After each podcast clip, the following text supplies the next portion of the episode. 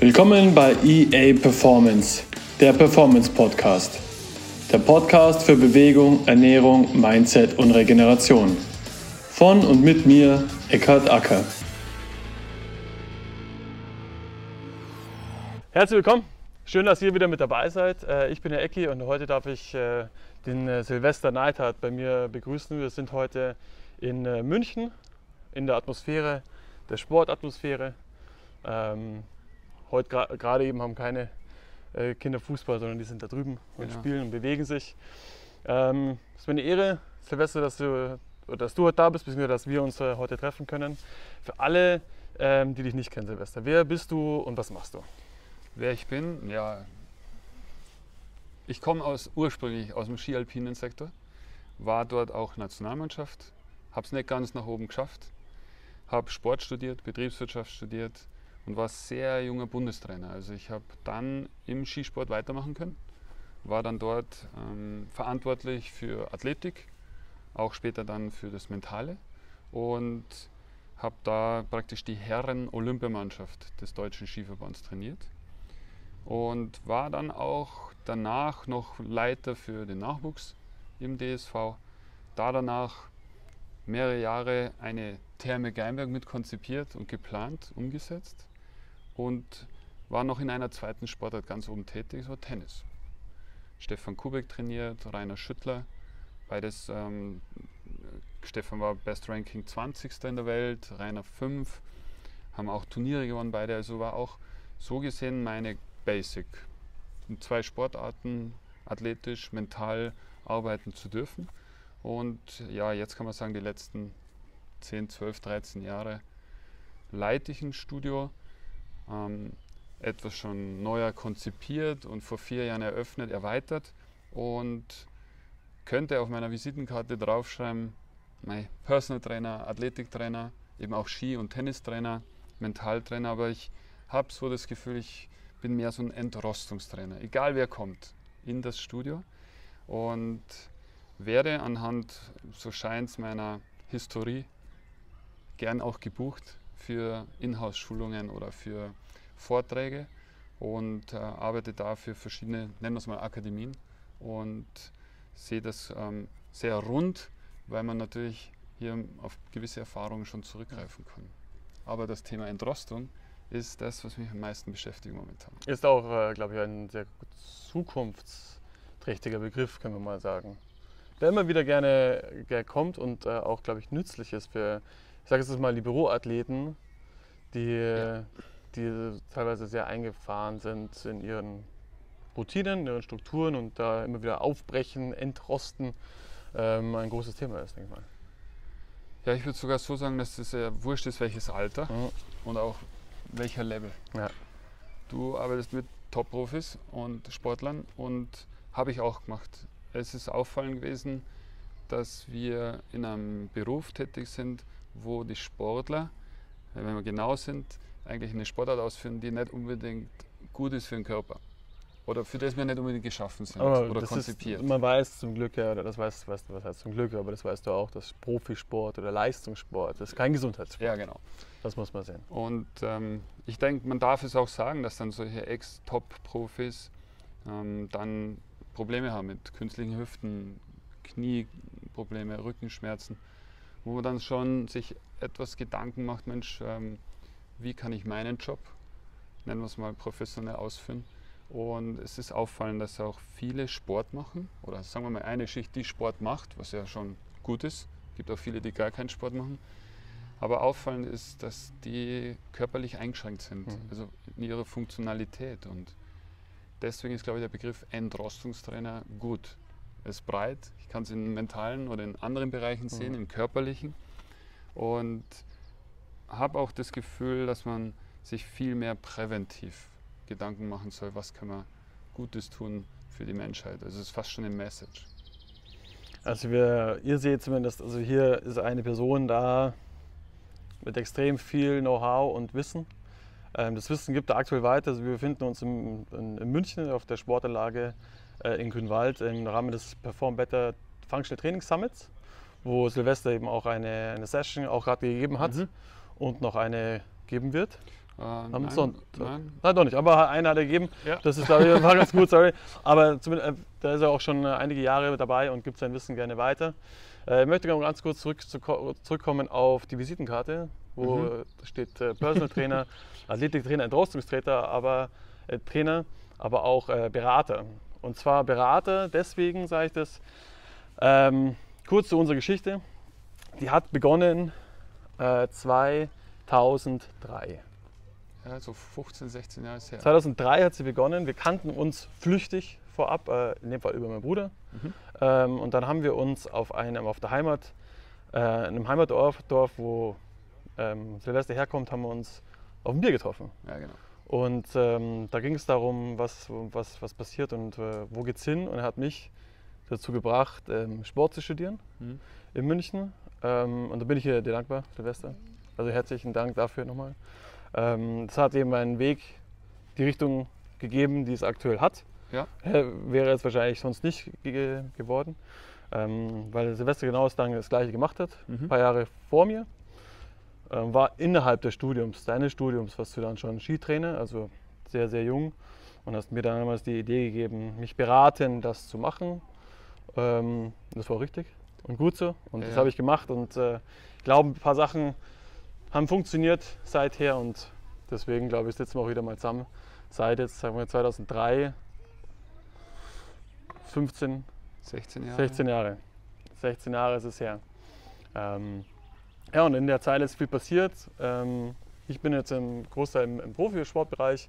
Ähm, Silvester war stark im Profisportbereich ähm, und ist jetzt, wie er schon gesagt hat, in, in, einem, in einem Studio, in einem, in einem ja, Fitnessstudio, wenn man es einfach mal so nennen, oder Trainings, Trainingsstudio ähm, von einem Skiverein. In diesem Skiverein ähm, sind auch schon einige, oder hast du auch einige Sportler bis ja, an die Weltspitze ja. äh, gebracht, in, in, äh, in den Olympiakader gebracht. Ähm, einer, der, der so kurz davor war, hat sich unmittelbar davor verletzt Ja.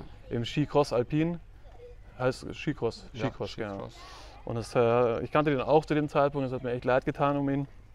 Aber die, das spricht ja auch für, trotzdem für seine Qualität. Verletzungen passieren, vor allem im Leistungssport passieren. Das soll nicht deine Schuld sein, sondern oder Verantwortung, was anderes. Aber trotzdem hat, hast du ihn weit gebracht, was doch für dich spricht. Auch die, die Thematik im, im, im Tennis, ähm, Tennis im Skibereich. Du warst im, im Skibereich, um mal kurz darauf zurückzugehen, als sehr früher Konditionstrainer, jetzt als mal Athletik, Athletik, Athletikcoach. jetzt, ja. Ähm, hast aber auch diesen, diesen Part von, von der Bewegung bzw. Übungsauswahl, athletischen Bereich, ähm, diesen Bogen gespannt über den mentalen Bereich, Mhm. also mentales Coaching, was Ja. im, ähm, im Skisport ist ja eigentlich eine Einzelsportart, genauso wie in dem Fall Tennis. Mhm. Ist, in dem Moment bist du Einzelsportler, Mhm. du musst alleine da ähm, das Spiel oder in dem Fall die Abfahrt bezwingen. Ähm, was waren so damals so die ersten, sagen wir mal, Ansätze, die du, die du gemacht hast? Und die andere Frage, wie, wie war diese Thematik innerhalb des, des, des Teams? Wie ist das einfach aufgenommen worden? Ja, super, machen wir.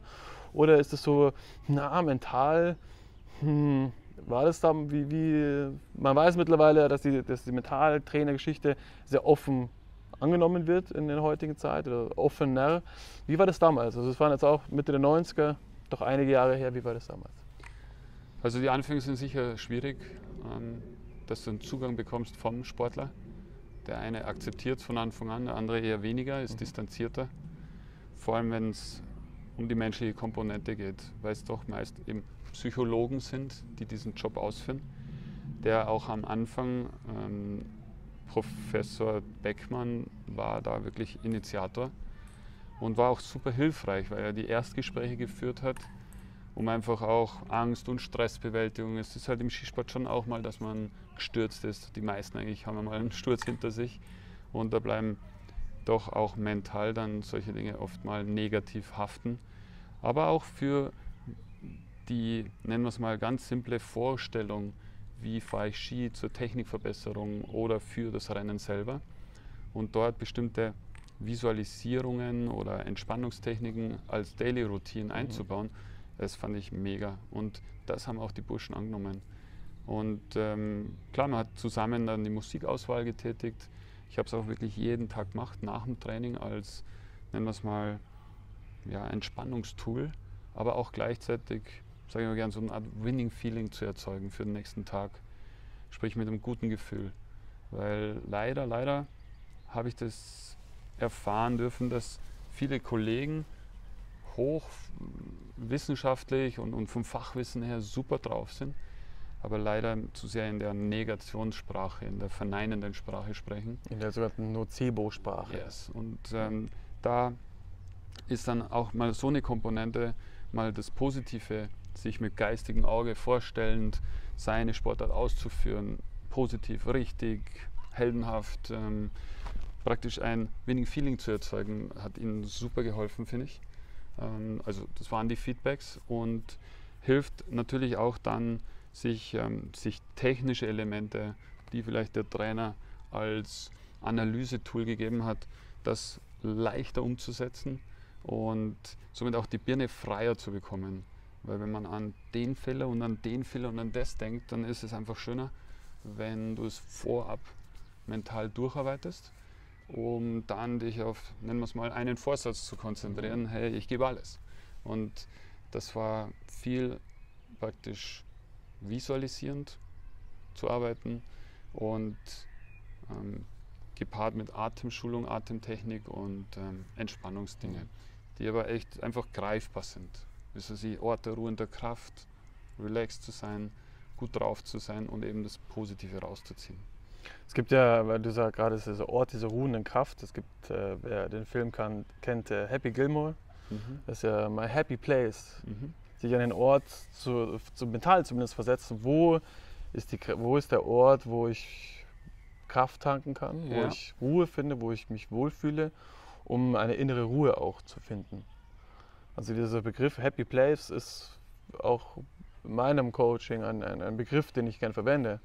Obwohl es aus einer Komödie herauskommt, aber die, die Idee dahinter ist genau die, dass du vor allem in Entspannungsphase oder in, einem, in, einem, in einer Phase, die sehr stressig ist, wo sehr viel, viel Stress auf einen Sportler zukommt vor dem Start oder viel Druck kommt, Fernsehen, sonstige welche, was auch immer, um sich da vielleicht kurz nochmal zu, zu, zu, zur Ruhe zu kommen und dann diesen, genau diesen Happy Place zu finden. Ich habe mal ein Interview, das äh, kommt nicht vor, aber mit dem Eberhard Schlemmer äh, verlinke ich euch ähm, hier. Auch sehr interessant. Mit dem habe ich mal drüber gesprochen und wir hatten mal intensiver darüber gesprochen, wo ist denn sein Happy Place. Und er hat mir da gesagt, sein Happy Place ist die, die Hausbank bei seinen Eltern, die vor der. Haustür ist, Okay. wo er sich hinsetzen kann und mal Ruhe tanken kann. Also das ist halt zum Beispiel ein Happy Place. Ähm, bei dir ist eine andere, bei mir ist eine andere. Jeder hat so seinen, Ja. seinen Ort, wo er sich, äh, wo er sich wohlfühlt. Und dieses äh, Thematik ähm, Visualisierung Mhm. ähm, auf die Vorbereitung. Das war einerseits Ruhe und das andere ist Mhm. Vorbereitung. Du hast gesagt, du hast viel Vi- Visualisierung gemacht. Ich gehe mal davon aus, dass es jetzt diese Thematik ist, wenn man viele Skifahrer jetzt aktuell sieht, die Mhm. vor dem Start oben stehen und dann Augen zu und mit dem Kopf diesen oder vor ihrem Auge diesen, diesen Track durchgehen. Komplett. Ist das damals aufgekommen? War das so, so ein Start, wo sagt, man hat da mehr dran gearbeitet, so was intensiver einzuführen, diese mentale Vorstellung von einem von, von so einem Rennen? Also ich denke, es war eine gute Anfangsphase Mhm. und das hat sich dann auch entwickelt und optimiert. Es war dann auch so, dass ich mh, die Läufe jetzt in dem heutigen Zeitalter, technisch gesehen, sind ja alle irgendwo eingescannt und kannst du wahrscheinlich googeln und dir runterholen. Aber damals gab es das noch nicht so. Und ich habe wirklich jeden Lauf aufgezeichnet. Also händisch auf dem Blatt Papier, den Lauf. Du weißt, es ist halt immer von einem Tor zum nächsten zu Mhm. fahren, aber dann gibt es mal einen Sprung, dann gibt es irgendwie eine Art Mhm. Steilkurve oder Ja. ähm, schwierige Kombinationen oder einen langen Schwung oder Schläge und sonst irgendwie. Und die exponierten Stellen eingetragen, weil wenn du auf eine Kante zufährst und du siehst nichts, also einfach nur einen leeren Raum, an was soll ich mich orientieren, wo geht's hin? Und das hat den Leuten geholfen, nach der Besichtigung mit dem Blatt Papier praktisch das ins Gedächtnis reinzubringen, Mhm. ins Kurzzeitgedächtnis, den Lauf komplett auswendig zu lernen. Und es war dann so, dass man es im Visualisieren wirklich, du konntest Stoppuhr drücken, der vom Kopf her gut drauf ist, konnte praktisch die Zeit komplett auf die Sekunde genau seinen Lauf durchfahren. Und einer, der vielleicht im bisschen angstlich ist oder schlechte Erfahrungen gesammelt hat oder gerade eine schlechtere Phase hat, ja, der braucht Sekunden länger für seinen Lauf oder sieht sich vielleicht sogar jetzt, nehmen wir das negative Stürzen oder Mhm. einen anderen Tor vorbeifahren. Das heißt also, man kann da auch natürlich über gute Gespräche oder über das simple Visualisieren mit Stoppuhr kannst du auch herausfiltern, hey, läuft, ist er gut drauf und das haben wir echt viel gemacht vor der Startphase, Mhm. aber auch visualisierend unmittelbar danach. Mhm. Leider wird das viel zu wenig gemacht. Aber was ich mir auch vorstellen kann, eben dieses Winning-Feeling, was du auch vorher schon gesagt hast, dass wenn jemand, wir nehmen kurz mal das Beispiel von dem, von dem Skifahrer, wenn er äh, den, den Linksbogen gemacht hat, dann Mhm. das zehnte Tor zum Beispiel und da immer in den Vorläufen im Training immer irgendwie geart, ge- gestruggelt ist, gestürzt ist oder sowas und sich das mental aber jetzt dann so einprägen, dass er nicht stürzt, sondern mental sich so fokussiert, dass er das Tor eben schafft. Mhm. Und dass eben dieses positive Feeling im Kopf entsteht, Mhm. ich fahre dieses Tor, Mhm. dass es dann auch umgesetzt wird dann im, im Rennen. Das Also mir das Ich brauche die Komponente Ja. und visualisieren, ich kann es aus verschiedenen Blickwinkeln Ja. machen. Also ich könnte mich selber, selber Skifahren sehen, ja, dass ich also auf die Piste schaue. Oder ich sehe mich visualisieren von außen, Mhm. wie ich gerade selber runterfahre. Oder ich kann einfach die Komponente, nimm irgendeinen, nimm einen Helden Mhm. oder einen, der diese Technik oder diesen Sprung oder diese Kurve phänomenal fährt, wenn es jetzt im Jugendbereich Mhm. ist, dass ich sage, das übertrage ich in meinen Kopf. Aber ich finde, ähm, die Arten der Visualisierung ist Mhm. interessant und spannend. Aber viel wichtiger fand ich, dass, dass diese Wahrnehmungsschulung zur Technikverbesserung, aber auch zur Analyse von einem selbst. Mhm. Und nimm einen Slalomläufer her, 60 Tore. Es schafft niemand, 60 Tore perfekt runterzufahren. Aber auf was würden sich wahrscheinlich Sportler mehr fokussieren? Und da sind sie weltmeisterlich. Was habe ich verkehrt gemacht? Wo habe ich einen Fehler gehabt? Wo bin ich schlecht auf der Kante gestanden? Aber das ist ein Sportler, glaube ich. Und so sind allgemein. die Sportler. Ja, Aber so, leider wird so auch im Trainerbereich gearbeitet. das ist immer nur das Immer Posi nur- immer Negative Immer nur das, aufgezeigt. nice, genau. Und sollte man viel mehr als Message das Positive Das ist sehr interessant, vor allem, ähm, ähm, du hast, gesagt, du hast das aufgezeichnet, händisch, und wenn man jetzt sieht, wie sich die, das entwickelt hat mit Ja. VR-Brillen und mittlerweile auf irgendeinem Balance-Board, was sogar mitgeht in der, äh, also komplett dieses komplett simuliert, es fehlt wahrscheinlich nur noch die Schwerkraft, die einen runterzieht. Also es ist unglaublich. Ich war jetzt vor kurzem auch in einer, in einer Anlage, wo, wo auch dieses Virtual Reality ein großes Thema spielt. Aber es ist eine Vorbereitung, eine mentale Vorbereitung auf das, die eigentliche auf die eigentliche Zielsportart. Aber es ist extrem interessant. Was hast du was? Ja? Was? Also ich denke auch, dass die, dieses Thema, ähm, das, was ich mir ja nicht vorstellen kann, Ja. ist auch wirklich schwer ist in der Praxis dann umzusetzen. Sprich, vorbereitend soll es da eigentlich funktionieren. Sonst wird es echt schwer. Ja. Und da kannst du einen Mundfußler reden als Trainer. Mhm. Dann wird der Athlet einfach Schwierigkeiten haben, eine gute Leistung zu bringen. Da zeigt sich auch der Spruch, den ich vor kurzem auch von Pep Guardiola äh, aufgeschnappt habe. Das Spiel ist nicht so entscheidend, sondern eigentlich die Vorbereitung ist entscheidend. Und damit, da ist es ja eigentlich noch mal intensiver. Das, ei- da ist eigentliche Rennen, da, kannst du, da musst du abliefern. Ja. Und die Vorbereitung bringt dich dahin, dass du abliefern kannst. Und das ist entscheidend. Das ist der, Ich finde, da gibt es so viele Komponenten, aber es läuft ja alles Ja, da zusammen. ja. Ob es jetzt ähm, gelenksorientiert, Mhm. faszial, muskulär, da oben läuft das Ja. zusammen. Und bin ich irgendwo eingeschränkt funktionell, also sich die linke Seite ist etwas eingeschränkt, dann könnte es sein, dass ich vielleicht in der Rechtskurve immer super bin, ja, aber in der anderen total Banane. Und da sind viele Zusammenhänge und da hilft auch oftmalig dann Mhm. visualisieren zu arbeiten. Aber ich brauche natürlich auch die Komponente Training. Ja. Im Tennis, wie war, hast du da auch den Part ähm, mit übernommen oder mit involviert, Auf den, jeden Fall. mental, den mentalen Bereich? sobald ein Ball im Spiel ist und gerade im Tennis, wäre es so sehr sinnvoll, den Ball auch anzuschauen. Ja. Und ähm, das machen ein paar Menschen mega sensationell. Und auch hier etwas mehr Ruhe ins Spiel zu bringen, über die mentale Komponente einen Fokus zu geben, auf was soll ich mich konzentrieren während dem Spiel. Und dieses instinktive Spielen sollte viel mehr rauskommen, als wir extrem fehlerorientiert, optimierend, verbessernd ihn zuzumüllen und ähm, gleichzeitig dann auf drei, vier Sachen sich zu fokussieren, Mhm. das geht halt einfach nicht so. Es ist sau schwer. Und klar, da ist es oft ein, nicht umsonst sagt man im Tennis, die spielen alle super Tennis, Mhm. aber entscheidet wird meist im Kopf. Also eigentlich nicht, wie du gerade gesagt hast, nicht nur diese, diese Sache musst du machen oder die Sache musst du machen, sondern die Art und Weise, eigentlich ein lösungsorientiertes Spiel zu kreieren.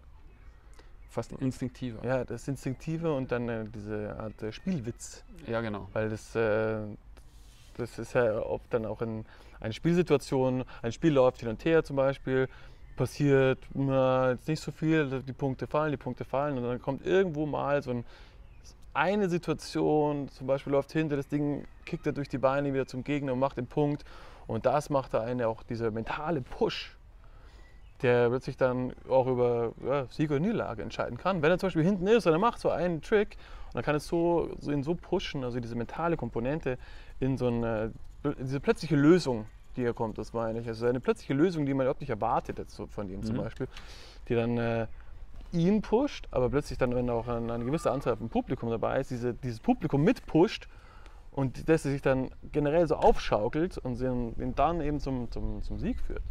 Man sieht es ja immer wieder. Das ja. stimmt. Ja. Und das ist da das Interessante, was eben dieses, dieser mentale, mentale Aspekt äh, ausmacht.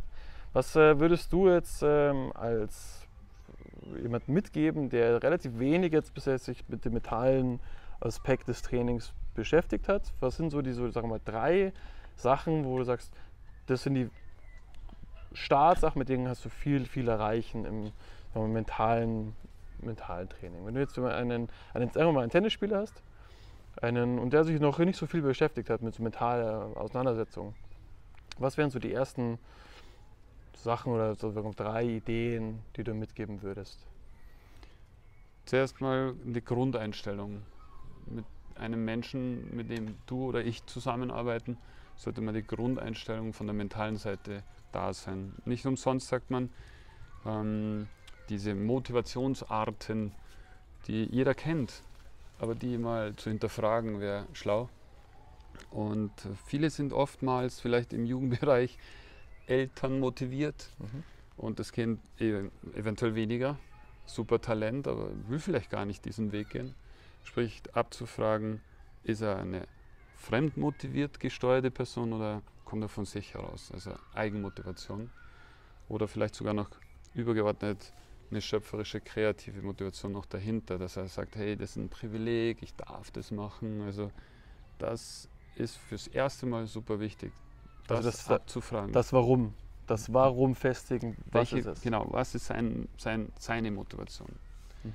In, unter welchem Aspekt? Mhm. Was sind so, ist es wirklich, ich will das und das erreichen, was ja mehr auch schon in der Kommunikation raushörbar ist, dass er eben eine eigenmotivierende Ge- Gedankengut hat und weniger, ich muss das und das erreichen. Und da kannst, wenn du gut hinhörst, schon relativ viel ablesen Mhm. Wie ist er drauf, wie denkt er, wie ist er fokussiert. Und ich darf es natürlich vor allem im Kinderbereich, dass die Eltern einem das ermöglichen, dass da viele Menschen mithelfen, vielleicht sogar etwas globaler zu sehen. Äh, In der Welt kann nicht jeder diese Sportart ausführen, hat vielleicht nicht jeder dieses Privileg und so weiter. Und ich denke, das ist mal ein grundsolider Einstieg Mhm. als, als erster Gedanke. Und das nächste ist, ich nenne es mal ganz pla plakativ, die sieben Regeln des Erfolges, Okay. des sportlichen Erfolges. Mhm. Weil du hast auch schon viele Ausbildungen durchlaufen und bevor man mit jemandem arbeitet, sollte man natürlich so eine Art Anamnese machen, herkömmlicherweise. Man fragt ihn, was will er, aber gleichzeitig sollte auch das körperliche, die leistungsdiagnostische, also so mal eine, ein Rundumpaket, so eine Analyse gemacht werden. Und Wo ist Status quo? wo ist einfach dein Status quo? Und ähm, wo stehst du? Wo, wo würdest du dich selbst benoten? Ja, wo sind deine Stärken und Schwächen? Das abzufragen. Und dann praktisch habe ich in Verbindung mit der Zielsetzung, die ich abfrage, wo willst du denn überhaupt hin?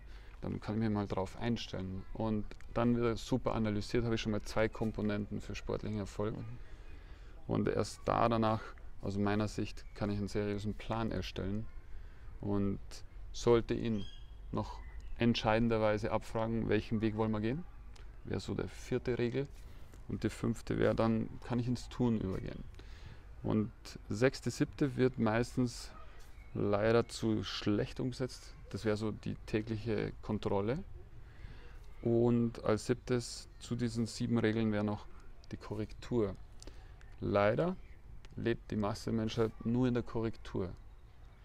Also man hat das Gefühl, nicht unbedingt mit einer Zielsetzung realistisch gut, hm, sage ich mal, sie haben sich noch kein richtiges Ziel gesetzt oder mhm. Zwischenziele, haben schlecht analysiert. Also schwammige Ziele. Schwammige Ziele. Mhm. Ähm, dadurch nicht unbedingt einen guten Plan kreieren können, mhm. ähm, haben nicht richtig eine Entscheidung getroffen und sind dann auch in ihrer Umsetzung eher, wie du sagst, ja, nehmen wir den Begriff schwammig, finde ich gut.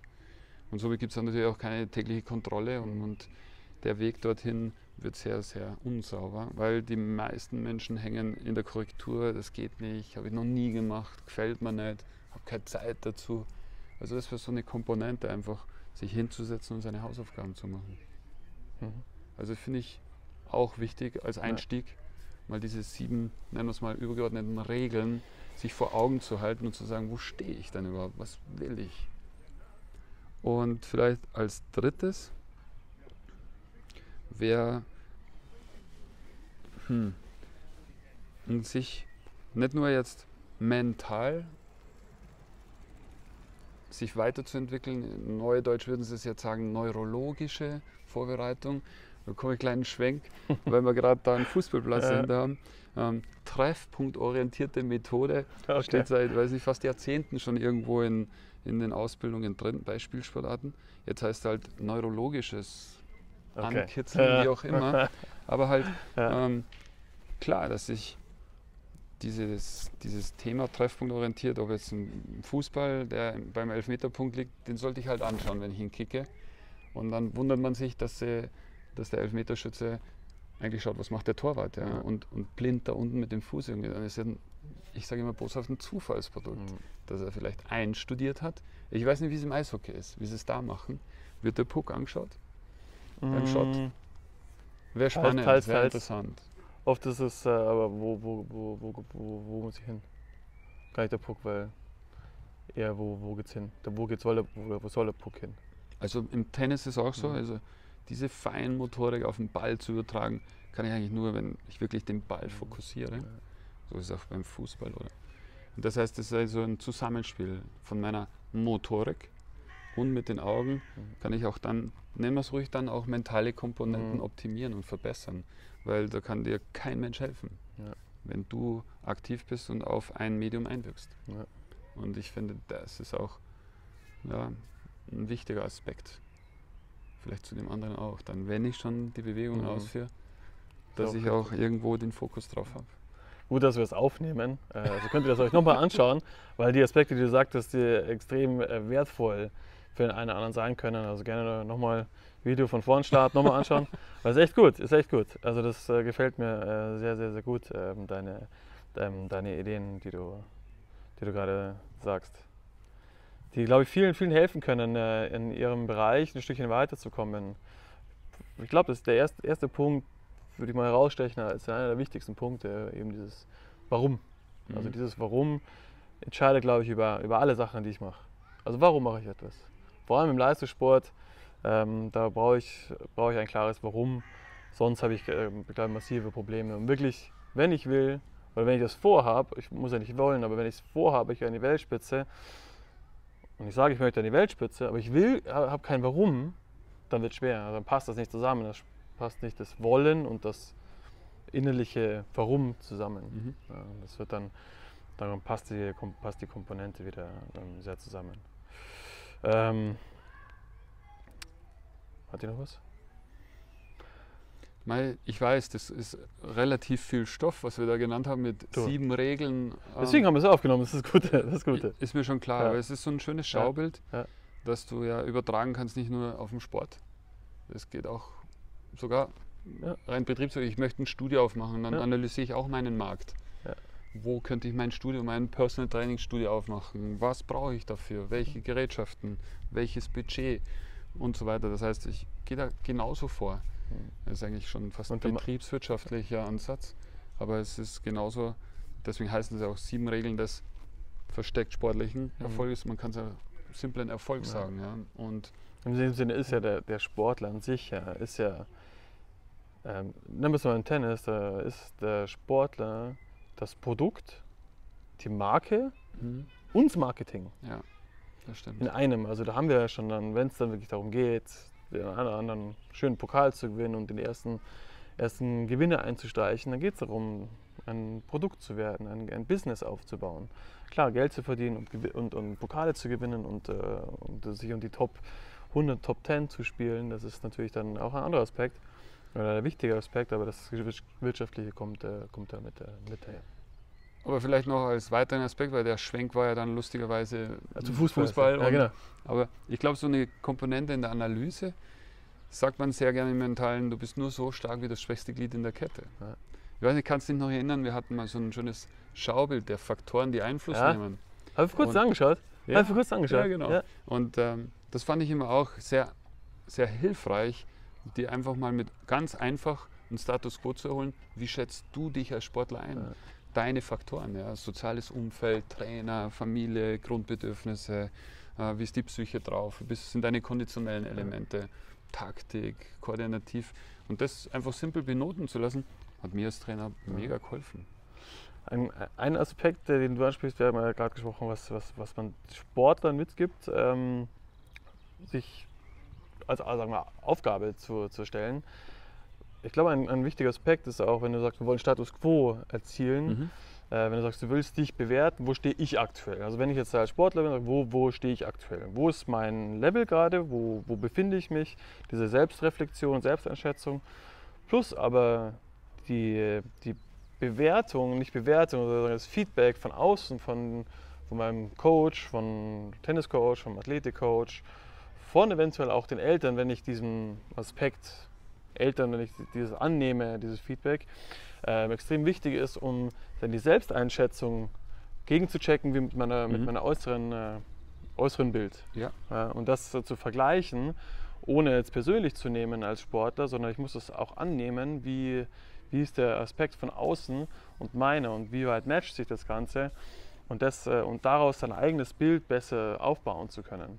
Ich glaube, dieser, dieser Aspekt der, des, des Feedbacks von außen annehmen zu wollen und auch einzufordern, ist, glaube ich, ein ganz, ganz wichtiger, wichtiger, wichtiger Punkt.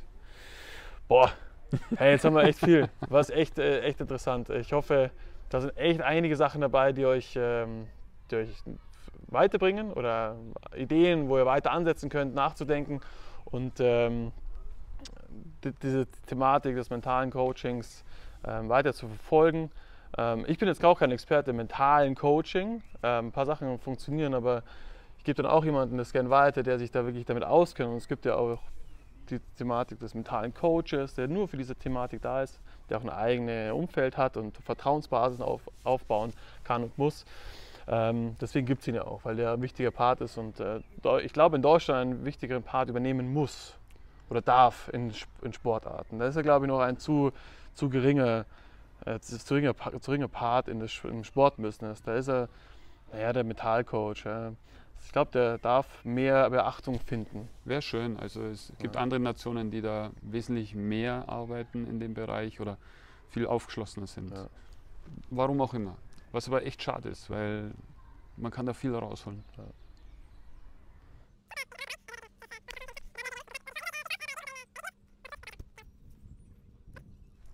Wir hätten noch eine Message einbauen können. Shit. Ja, machen wir das doch noch. Ja, Magst? gerne. So, wir bleiben noch dran.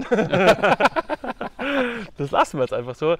So, wir haben so eine Message, Ja. Idee. Weil ich finde, wir haben über Know-how gesprochen, über mentale Sachen, dass wir den Job schon relativ lang machen.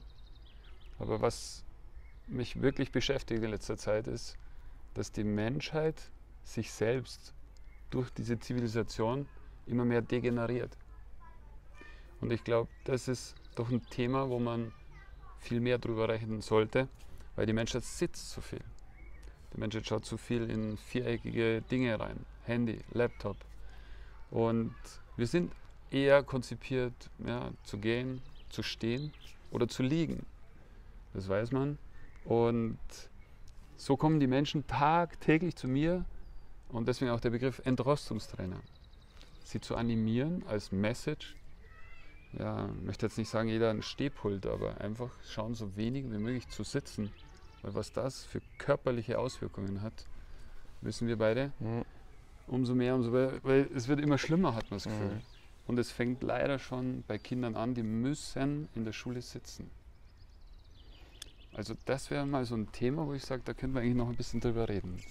Da schließe ich mal mit den Worten ab, die, über, die selber, über die ich selber auch immer wieder nachdenke und auch, glaube ich, weiter immer nachdenken muss. Ich glaube, das gilt, darf auch für jeden gelten. Und zwar, du bist das Ergebnis deiner Gewohnheiten. Mhm.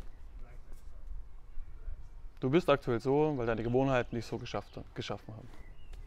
Und darüber, glaube ich, äh, werden wir einfach mal das nächste Mal drüber Da reden wir das nächste Mal. In dem Sinne, jetzt haben wir es. Ich wünsche euch viel Spaß noch. Macht es gut. Ciao. Ciao, Servus.